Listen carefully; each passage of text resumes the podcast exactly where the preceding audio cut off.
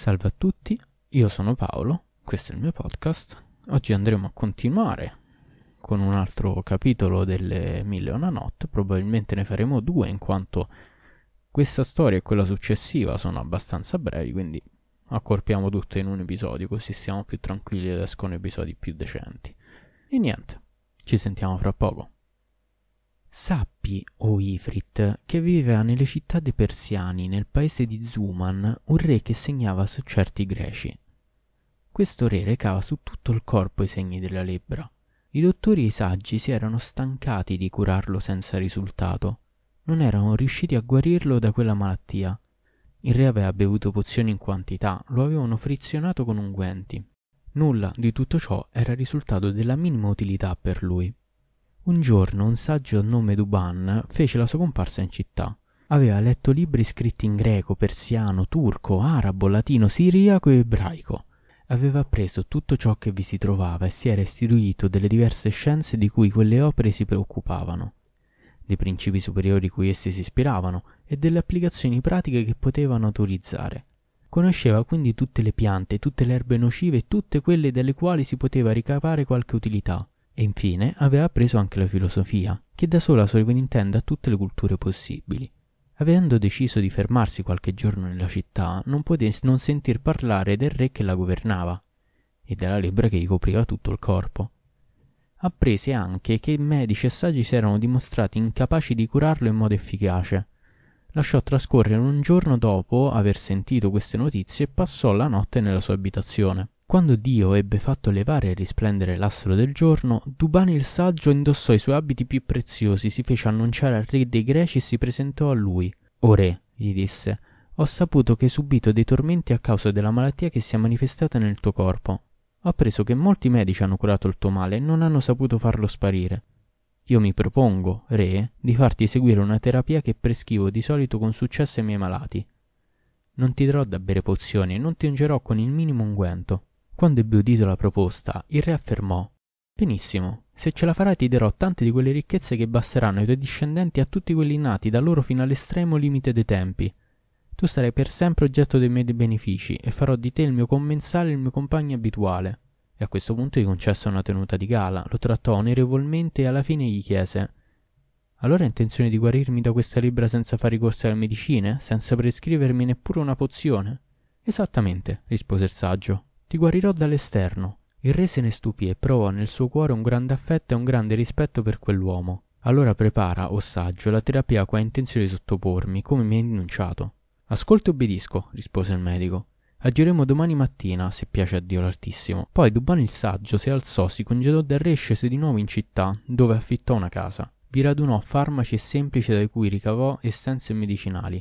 Dopodiché foggiò una specie di paletta, la incovò con cura, le diede un manico, anche questo incavato con cura, e mise a bagno l'arnese in un liquido composto da diversi unguenti e da semplici, finché non fu ben impregnato. Terminata questa operazione completò la fabbricazione dell'utensile al quale aggiunse una palla che fece lui stesso, il tutto realizzato con consumata abilità e a regola d'arte. Quando ebbe finito aspettò l'indomani e, fin dal mattino, si fece portare davanti al re dei greci, baciò la terra ai suoi piedi e pronunciò innumerevoli invocazioni per il suo bene, augurandogli potenze e ricchezze. Il re gli ordinò di sedersi accanto a lui, mentre i miri, ciambellani, funzionari dell'amministrazione e notabili del regno restavano in piedi in atteggiamento di sottomissione. Quando i membri del consiglio furono infine autorizzati a sedersi in ordine, ognuno secondo il suo rango, Duban il saggio tirò fuori lo strumento che aveva preparato e lo porse al re dicendogli O re fortunato, o re fortunato, prendi dal manico questa paletta e all'ippodromo servitene nel seguente modo.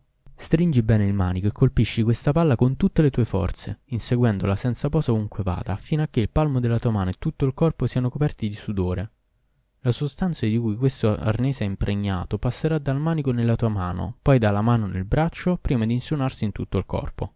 Quando avrai sudato copiosamente e il balsamo sarà penetrato in te, non ti resterà che rientrare nel tuo palazzo, sede del tuo potere, immergerti in un buon bagno, lavarti e addormentarti. Al tuo risveglio ti rivedrai guarito, ecco tutto. Ricevi intanto il saluto che io ti rivolgo. Il re dei Greci montò quindi sul suo cavallo più veloce e prese in mano la paletta che gli aveva dato Duman il saggio. Giunto sulla pista dell'ippodromo fece lanciare lontano la palla e cominciò a inseguirla di lena, battendola e riprendendola senza posa. Il palmo della mano sempre stretto sul manico della paletta. e non smise di prodigarsi così finché non ebbe la mano e tutto il corpo matidi di sudore. Quando Duban il saggio si fu assicurato che il balsamo aveva seguito la strada prevista e che il corpo del re ne era ben impregnato, ordinò al monarca di tornare nel suo palazzo e di andare subito a farsi un bagno. Il re non si fece pregare, si lavò con la massima cura e passando dall'anticamera indossò ricche vesti prima di ritirarsi nei suoi appartamenti. Quanto a Duban il saggio tornò a casa sua per la notte e aspettò il mattino. Il giorno dopo si alzò di buon'ora e si recò al palazzo e chiese di essere ammesso in presenza del re. Gli fu concesso. Appena fu davanti al re baciò la terra e rialzandosi gli fece omaggio dei seguenti versi. Le virtù si son sentite onorate quando sei stato chiamato loro padre. Sì, ognuno all'infuori di te ha il dovere di rifiutare simile paternità. Tu che mostri un viso in cui i raggi cancellano la nera pena che erode l'anima, Sappi che il tuo volto irradia tutto il suo limpido chiarore anche quando il mondo è immerso nelle tenebre. Il tuo pregio è già per noi un beneficio i cui effetti agiscono come altrettante nuvole di pioggia sulle aride colline. La tua liberalità ti ha fatto correre il pericolo di perdere i frutti di una preziosa eredità. Sollecito come sei a non avanzare se non sulle vie dell'acquisita nobiltà. Quando Duban il saggio ebbe finito di recitare questi versi, il re si alzò, andò a stringerlo tra le braccia e l'invitò ad accomodarsi accanto a lui. Si chinò verso di lui per intrattenerlo con familiarità, gli concesse innumerevoli sorrisi, si informò delle sue necessità e gli fece dono di una tenuta di gale e di oggetti di ogni genere. Infatti il monarca fin dal mattino successivo al suo bagno, alzandosi, si era esaminato tutto il corpo senza trovarvi alcuna traccia di lebbra. La sua pelle era diventata come argento puro. Tale constatazione l'aveva grandemente rallegrato e nello stesso tempo aveva sentito l'aria circolare più liberamente nel petto, ormai libero, Fin dalle prime ore della giornata si era diretto verso la sala del consiglio, dove si era seduto sul trono e schiavi e ciambellani si erano affrettati a servirlo. Poi erano venuti a tenere compagnia i visiri e i più alti funzionari. Ed era stato allora che Duban il saggio aveva fatto il suo ingresso e ricevuto una così degna accoglienza. Il re si era alzato, l'aveva stretto tra le braccia, l'aveva fatto sedere accanto a sé, si era chinato verso di lui per parlargli e l'aveva persino invitato a prendere parte al suo pasto. Infine, per completare il tutto, al calar della notte, il regale paziente fece consegnare una somma di mille monete d'oro a Duban il saggio, che si congedò da lui lasciandolo sbalordito per la bravura del suo nuovo medico. Quest'uomo mi ha guarito, non lo smetteva di ripetere il re agendo soltanto sull'esterno del mio corpo. Non mi ha fatto bere nessuna pozione, non mi ha frizionato con nessun unguento. Eppure ecco una cura che raggiunge il suo scopo. Quest'uomo deve ricevere tutte le dimostrazioni di onore, tutti i segni tangibili della ricchezza. Sì, ne farò il mio compagno abituale e il mio commensale, il mio amico. E per tutta la notte nel suo palazzo il re non cessò di rallegrarsi di essere infine guarito, completamente preso dal piacere di sentirsi ospite di un corpo sano, libero dal minimo male. Quando sorse il giorno, limpido e brillante, si recò nella sala delle udienze, sedette sul trono, simbolo del suo potere, e gli si presentarono per servirlo i suoi domestici più importanti.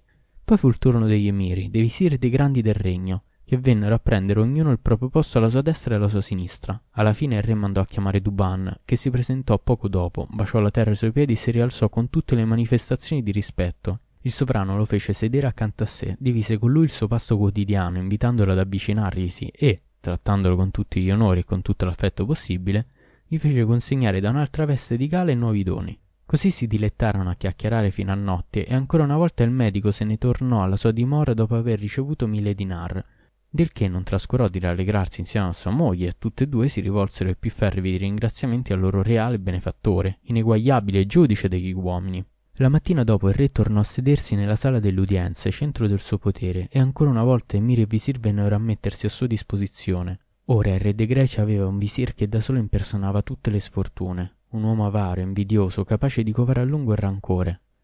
Vedendo che il re faceva avvicinare a sé il medico al quale per di più aveva offerto ricchiedone e vesti di gala, aveva temuto che il sovrano lo destituisse e che al suo posto nominasse il nuovo venuto. Aveva perciò riversato su di lui la sua gelosia e formulato tra sé il progetto di nuocergli, senza smettere di invitarlo a ogni occasione. Il visir geloso si presentò dunque al re, baciò la terra davanti a lui e disse O re degno di rispetto, o signore di gran merito, sono cresciuto in mezzo ai tuoi favori e alle tue prosperità, sono pronto a darti un buon consiglio, un consiglio di grande importanza. Se non te lo comunicassi sarei nei tuoi confronti un figlio snaturato. Ma se tu mi ordini di farlo, magnifico re, signore generoso, ubbidirò. Le sue parole dispiacquero al re che rispose Maledizione! Qual è dunque il consiglio che la pretesa di darmi? O re, riprese il visir, di chi non sa valutare le conseguenze di un atto, il mondo non sarà amico. In effetti ho visto il re agire in modo che non mi è parso giusto né retto. Non ha forse concesso i suoi favori al suo nemico, a colui che cerca di privarlo del potere e di strappargli a forza i doni? Sì, lo hai favorito delle tue grazie, l'ha fatto avvicinare alla tua persona fino ai limiti del possibile. Temo fortemente che le macchinazioni di quell'uomo in definitiva danneggiino gravemente il re. Ma chi pensi? A chi stai illudendo? Chi vuoi indicare in questo modo? si stupì il re. Se dormi, svegliati, rispose il visir. Sto parlando di Duban il saggio, che è venuto a te dalla terra dei Romani. Maledizione, esclamò il re, mio nemico quello, di tutti gli uomini il più sincero con me, il più caro ai miei occhi, il più degno della mia stima l'uomo che mi ha guarito mediante il semplice contatto di un oggetto che mi è stato sufficiente prendere in mano, l'uomo che mi ha liberato dal mio male, quel male che i medici avevano rinunciato a guarire e che anche i saggi si erano rivelati incapaci di curare.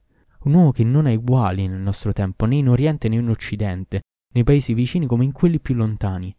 Ed ecco cosa trovi da dire su di lui. Sappi che a partire da oggi ho intenzione di fissargli uno stipendio di mille dinari al mese, con tutti gli emolumenti e le rendite di un funzionario ufficiale.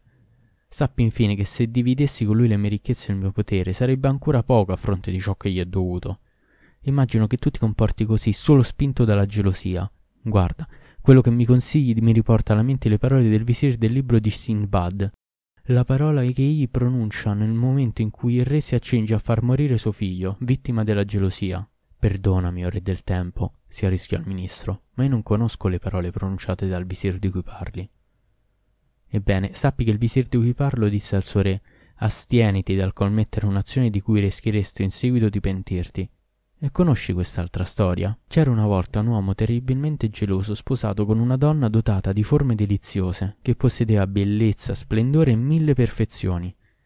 Ma proprio queste qualità, unite alla propria gelosia, impedivano all'uomo di partire per un viaggio come avrebbe voluto, tanto aveva paura di lasciare sola sua moglie. Un giorno, che doveva per forza partire, gli venne l'idea di andare al mercato degli uccelli e di comprarvi una cocorita, alla quale diede l'incarico di osservare in sua assenza tutto quello che sarebbe accaduto in casa e di fargli un fedele resoconto al ritorno. Ora, la nostra cocorita, combinazione, era intelligente e molto istruita, dotata di sagacia quanto di attenzione. L'uomo poté così andare lontano e svolgere i suoi affari.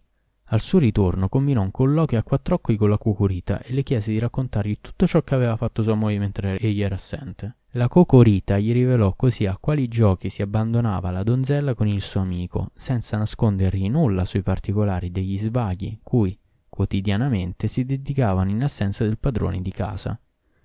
Quando ebbe appreso la cosa, l'uomo, al colmo dell'ira, si precipitò dalla moglie e le diede di santa ragione. In un primo momento la donna credette di essere stata vittima dell'indiscrezione di una delle serve di casa e si accinse a interrogarle una dopo l'altra.